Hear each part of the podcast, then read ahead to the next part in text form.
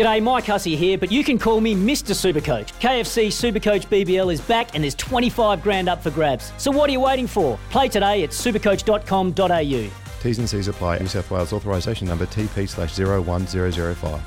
But let's let's let's move on because our first guest is patiently waiting by. And he's the guy that said, Well, Murph's been paid, so he better be coming to Bathurst in 2020. The man that founded Boost Mobile, Peter Adderton, joins us right now on Race Control. Peter, thanks for giving us your time tonight. Hey, how are you guys? Mate, we are good. How are you, Murph? Yeah, good. Thanks, Pete. Oh, the invoice is in the mail, by the way. Oh, yeah, that's no, no problem, Greg. Well, uh, hopefully uh, we can pay you to actually do something rather than just work out in the gym. Jeez, that's harsh. Hey, Peter, it's Stephen here. Um, I- I'm intrigued to know right from the get go where where did your interest in motorsport come from? Mate, so it goes back to the days when I was actually uh, a kid. My dad absolutely loved uh, car racing, and I would sit there on the uh, I would sit there on the um, on the couch watching these guys, and uh, you know, Dad would like cheering them on. I'm like, so I basically, when I was five or six years old, we'd sit there and watch it, um, and fell in love with motorsport. Love the action, love the adrenaline, love the competition. Really thought it was great. So yeah, it was a lot of fun. But then you get in a position to support people, right? Boost Mobile comes around and suddenly you're this presence. So how did you? What was your initial engagement with one G Murphy?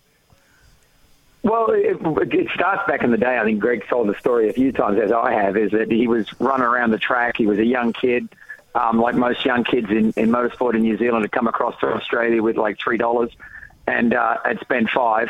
And so when I met Greg, he was sitting there. I think it was his last uh, race. He wanted to finish the championship, and he basically had that tent that um, you always look for as a team owner or a sponsor. So you're always looking for the that edge, and, and, and Greg had it, and we saw it. I mean, he wasn't in the best equipment, but he definitely was the fastest. So um, I went up to him and went into the pits. I said, "Mate, I've got a car that we're going to be racing in Phillip Island." I said, um, "We don't have a driver. We need someone who's young and fast. Do you want to do it?" And um, I think Greg looked around and looked at his other options and said, "Well, yeah, sure, why not?"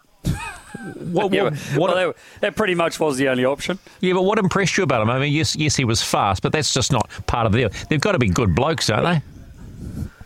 No, they don't actually. um, you know, and, and, and, and, and so, you know, any athlete, I think, that is any good or is better than the next guy has a level of arrogance about them, right? And you need that. You need to believe you- you're the best and that the world's basically challenging you to, to prove that. And, and so Greg had that when I met him. So He's still you know, got it. You've seen Greg's career. You know, he's still got it. And you know what? Hopefully he never loses it because at the end of the day, you need that. You know, I always used to look at, you know, athletes. I spent a lot of time in America and you'd see the athletes that would walk in who probably didn't have the same amount of talent maybe as some of the others, but they, they, you know, had this talent that when they walked on the court, everybody knew they had arrived.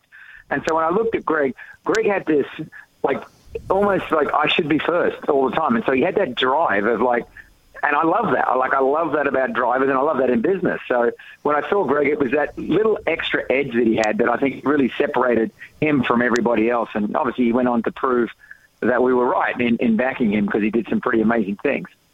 Did he deliver in those that, those early days for you, though? Oh, he delivered uh, 10 times. And then I actually moved him in. I took over the factory Audi racing team. And so I said, Greg, here's a full time drive for you. And um, got some great classic stories there about. Uh, now, Greg was always fast. He never got to test the car. He'd just come along and, he, and he'd be fast. And those who know Greg know that, um, you know, he can be very impatient. And uh, You- so a lot, a lot of times he gets it. No, he'd sit there and he'd go, I never got to test the car, Peter, but the other driver did. And and so I do believe for a second there that they actually swapped the car on Greg, that he was going so quick that the other driver actually went in and took his car out from under him. Um, they looked the same, but I'm sure they didn't feel the same. So, no, he, went on to obviously do great things. And we knew, by the way, at the Audi racing team that eventually, you know, someone in the supercars would look at Greg uh, and go, okay, we want him. And obviously, Holden Racing Team came and got him pretty much straight away. Yes, I'm, I'm, I'm going to jump in because Greg's just listening to you at the moment. He's letting me run the show for the moment, which is a rarity, as you know. Uh, but you yourself, did, did, were you a racer? No, I, I actually quickly worked out. I actually did a race with, I think, Greg in a go kart. Um, it's a seven hour or 12 ten hour race down in Wollongong. And, and I quickly realized that I was probably better to be putting the money into the sport yeah, rather than driving it. I just was not, uh, I didn't have that, that level of, and I'm very competitive, Greg I'll tell you that. And so for me to come fourth or fifth in anything, I'd just rather give it up, to be honest with you, than basically try to spend the money to get to first. Okay, so so so now so you create Boost Mobile. I, I was reading up, and, and it's interesting. It's interesting that it's, it's not a monster brand, right? And, and I, I, and please don't take that the wrong way, but the way that you use Boost, you would think it's on par with Telstra. That's how good you are at what you do. Well, you've got to remember the Boost is not just in Australia. We're actually the fourth largest telco in, in America. We've got over 9 million customers there. Okay, well, I've just been it's put on the number ass. one indexing youth. Yeah, it's the number one indexing youth brand in Australia. I mean, we we we're in the youth market. We're we're strong. Um, so yeah, we are on par with you know the Optus, Vodafone, and uh, and Telstra, and that's through through marketing. And I always say this that uh, if you look at the you know the new world that we live in now, right, with all the social media platforms that are out there, you know, kind of niche has become the new mainstream. So Boost was a niche market, but it's actually become mainstream. If you start looking at you know TikTok and Snapchat and a lot of these other platforms, they all started out as niche brands and basically became the mainstream. So I think what we've seen is a transformation of the Boost brand of being this niche youth brand to basically now being a, a mainstream brand, both in America and you walk around America and talk to anybody. We've got over 7,000 stores there. And you look at what we're doing here in Australia. Um, yeah, it's a, it's a, it's a small niche brand that's actually hit the mainstream. Well, it was in New Zealand for a little while. Uh, would, would you consider bringing it back into New Zealand? Because I think it was under Telecom for Yeah. a while. Yes, and in fact, we actually had a call with Telecom New Zealand. Um, I, I, I think they rebranded they rebranded themselves. Spark. Um, and so we had that call, Spark. So we had that call with them. We said, look, we want to bring the brand back. I think it would be uh, strong and positive. Um, so yeah, I, I would absolutely love to see it come back. We went into New Zealand a little bit too soon. We were only new.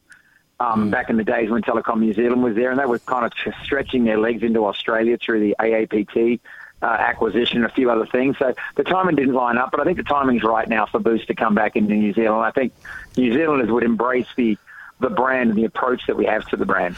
Okay, so Pete, we've set up who you are and your relationship with Murph now. It's 10 past 7. We're going to take a wee break. Then we're going to start talking about supercars, all right? So stay with us. This is Race Control with our good friends at Repco. Murph has hardly said anything. Bonus points for that at the moment. Back in a moment. 7.14, this is Race Control with Repco, Stephen McIver, Greg Murphy, and Mr. Boost Mobile himself, Peter Adderton, 0800 150 811. If you want to win that, bring in the Bathurst race pack worth $800, and we're closing in on Bathurst. We'll give it away just before Bathurst. Get on the damn phone, 0800 150 811. Uh, Pete, uh, I'm finally going to actually say something now. Uh, um, it is awesome that uh, you have thrown your weight behind supercars. As, as you said before, you're a huge fan of motorsport, have been for a long time, but you did spend a lot of time building the brand in America and, and focused on that. But then, you know, came back to Australia, saw what was on offer, and you jumped in with two feet. What do you see about supercars that, that gets you and the brand and, and what you know excited about sport? I think the passion of the fans. So, you know, when I look at anything that we do, there's such a passionate level of fans, whether in Australia or New Zealand, and, and they feel, you know, you look at their comments and the way they communicate, they feel like they're part of the uh, the, the family. So I, I love the passion. They're loyal. Um, you know, when I did the Supercross in America, we always knew that they, they were some of the most loyal customers to the brand. So when I look at what happens with Boost and the sales that we've seen, that Boost has experienced, it's been it's been phenomenal. So um, yeah, look, it really comes down to the passionate fans, and they support the sponsors. And that's why I think that if you're a sponsor of supercars, um, you do get to see the, you do reap the benefits. And that doesn't always happen, by the way, when you sponsor events. You don't normally see the, the reaction, and, we, and we've seen that with our, our sales. You you were going, you took a pretty big step uh, in the last couple of months and put a bid in to actually go and buy supercars. Why did you want to do that? Well, I felt that the owners who, who owned it, which was a private equity firm, didn't care about it, and it was obviously clear they didn't because they ended up selling it. And so I felt that we could really grow the sport and make it bigger and better. Um, because we were already investing millions of dollars into the sport through sponsorships, I felt that we could get in there and, and really turn that around. And you always know that when you've got an owner that doesn't really care that much about it, um, it's never going to be able to grow. So we saw this was an opportunity for us to dive in and grow the sport. Um, you know, obviously we didn't uh, pay what they wanted us to pay, but we still believe that it was a great opportunity for us to get in with a great consortium of Mick Doohan and um, and Alan Gow, who ran uh, the British, who runs the British Touring Car Championship. So we had a, and with News Corp as well. So we had a very strong consortium, but um, you know, just purely because we wanted to see it grow and continue to grow. And so, what do you reckon? Uh, I know you were disappointed about uh, not getting that, that opportunity, and now obviously there's a new consortium that has bought into it all. And over the last uh, few days, in fact, um, you have been catching up with these people and talking about the future of the sport. Um, where, where, where's your impression currently about uh, their direction, what their thinking is for the future? Well, the, the, jury's out for me, to be totally honest. I mean, when, when you sit down and talk to these guys, you know, you give get an hour. Um, it's really going to become come down to the proof's going to be in the pudding. Right? It's going to come down to what we see, what changes we make. When we roll up to Newcastle in 2022, the first round, what's going to be different to when I roll up to the Sydney Motorsport Park this weekend? And and so I think that that's going to be, you know, everyone can can talk about what they're going to do. Uh, execution is going to be the key. So I'm going to reserve judgment until uh, I actually turn up to the first event and, and see what differences and what changes have been made across digital. Obviously, we've got to engage a new audience. Um, what the difference in experience is going to be like for families. I don't think they've changed the experience for families um, at all. So we've really got a uh, we've really got a lot to uh, a lot to see in how we want them to put it together. They are making a big deal this consortium about being a lot of people that know racing, but when when you tell us who was in your consortium, you go well it must have simply come down to the number on the piece of paper. So, what were you specifically going to change to make it a better experience? All about that race day experience and also better for the, the competition itself. Well, I think there's three things you've got to look at supercars that I think are challenged right now that they need to fix, right? And I think the first thing that they need to fix is the show, right? The entertainment factor. And I think they're trying to do that with a Gen 3 car. So that's the first thing that they would fit. I think the second thing that needs to be is the experience for the families when you turn up. So, you know, they haven't, they haven't changed that experience for the families. And then the third one is digitally, right? How do you engage a new audience? The new audience is not watching traditional television anymore. They've moved to a, a bunch of different platforms. So I think they're the three pieces that we would have addressed fairly quickly. So the show, the entertainment factor, um, I just find that uh, you know the show itself, you know, can be boring. And in fact, we had probably one of the best races I've seen on Sunday last week.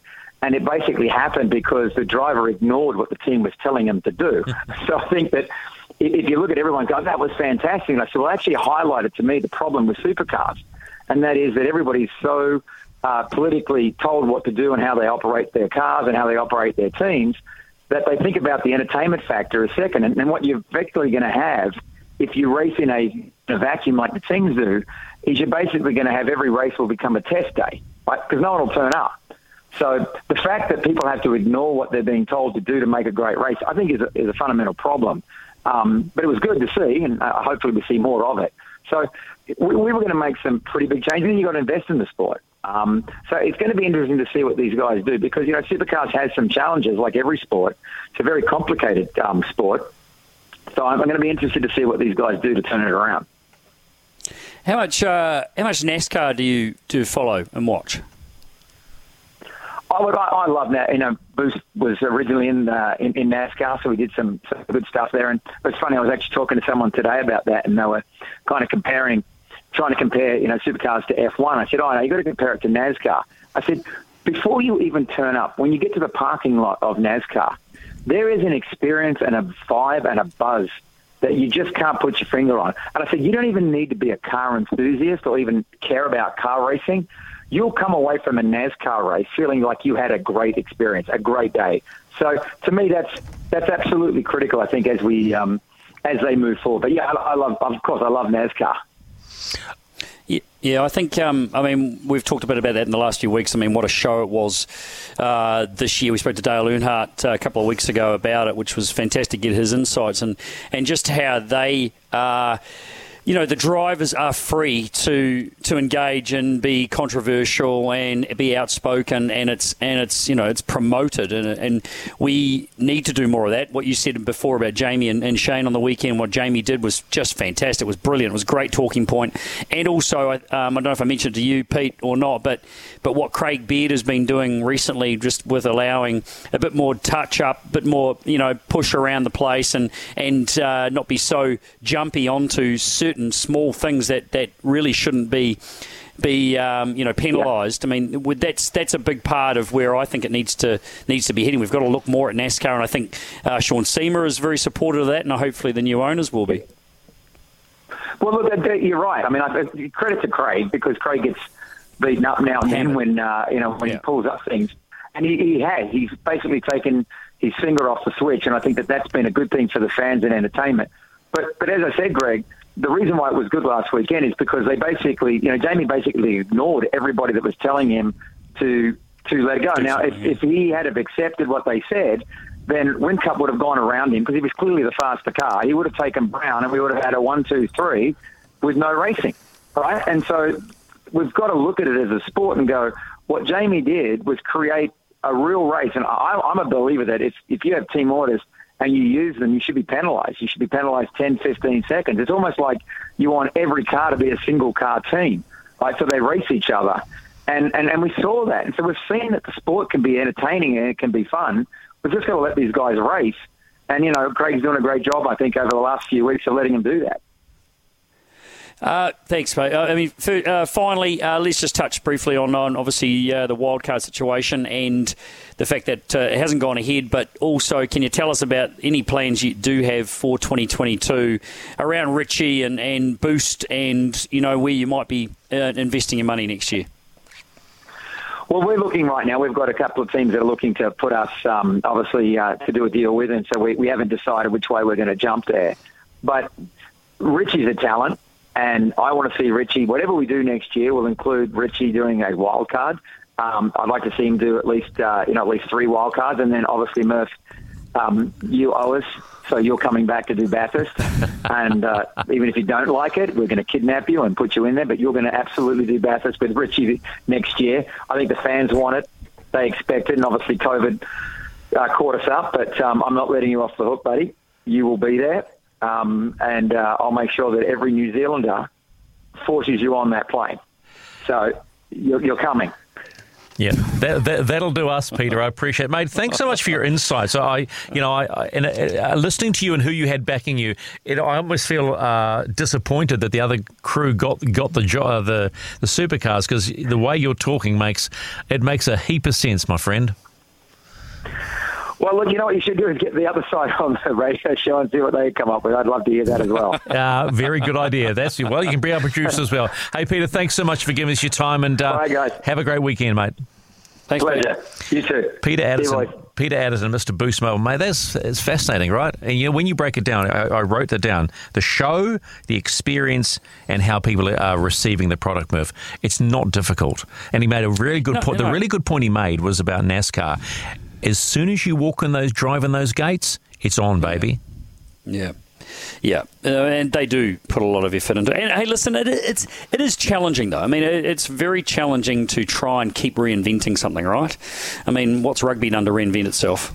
But yeah. we still watch it. Um, I mean, but we come and go from various things, and, and racing is there's certain parts that I think we yeah it can be done a lot better. And one one thing that has happened in supercars to take away maybe some of the entertainment is the cars have become way, and we've, I think we've spoken mm-hmm. about this mm-hmm. before maybe on Sky Speed. The cars are way too complicated, overcomplicated. Too much money can be spent in certain areas, and then it all comes down to the uh, how much money you've got to spend on people and, and, and do things that way. We don't need to be doing that. GT, uh, sorry, what is it? Um, uh, next gen, Generation 3, um, should take that stuff away. They need to make sure that it does and that the competition um, can be spread further amongst the field and more people in the field can have that opportunity to stand on that podium on a more regular basis. It's got to be mixed up. But but we have seen some good stuff this year, but we've got to keep improving. Got to Absolutely say, keep improving. i got to say, Murph, I love the fact that he's really, really keen to see Richie back in a supercar. That must, that's oh, a, it's a really nice thing to hear, though.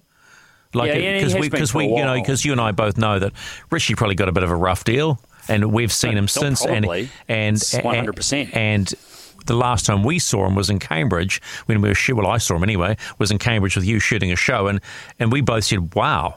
He is in such a good space, and the fact that Bathurst didn't happen, you go, man, you know, talent, two talented drivers, it would have been fun.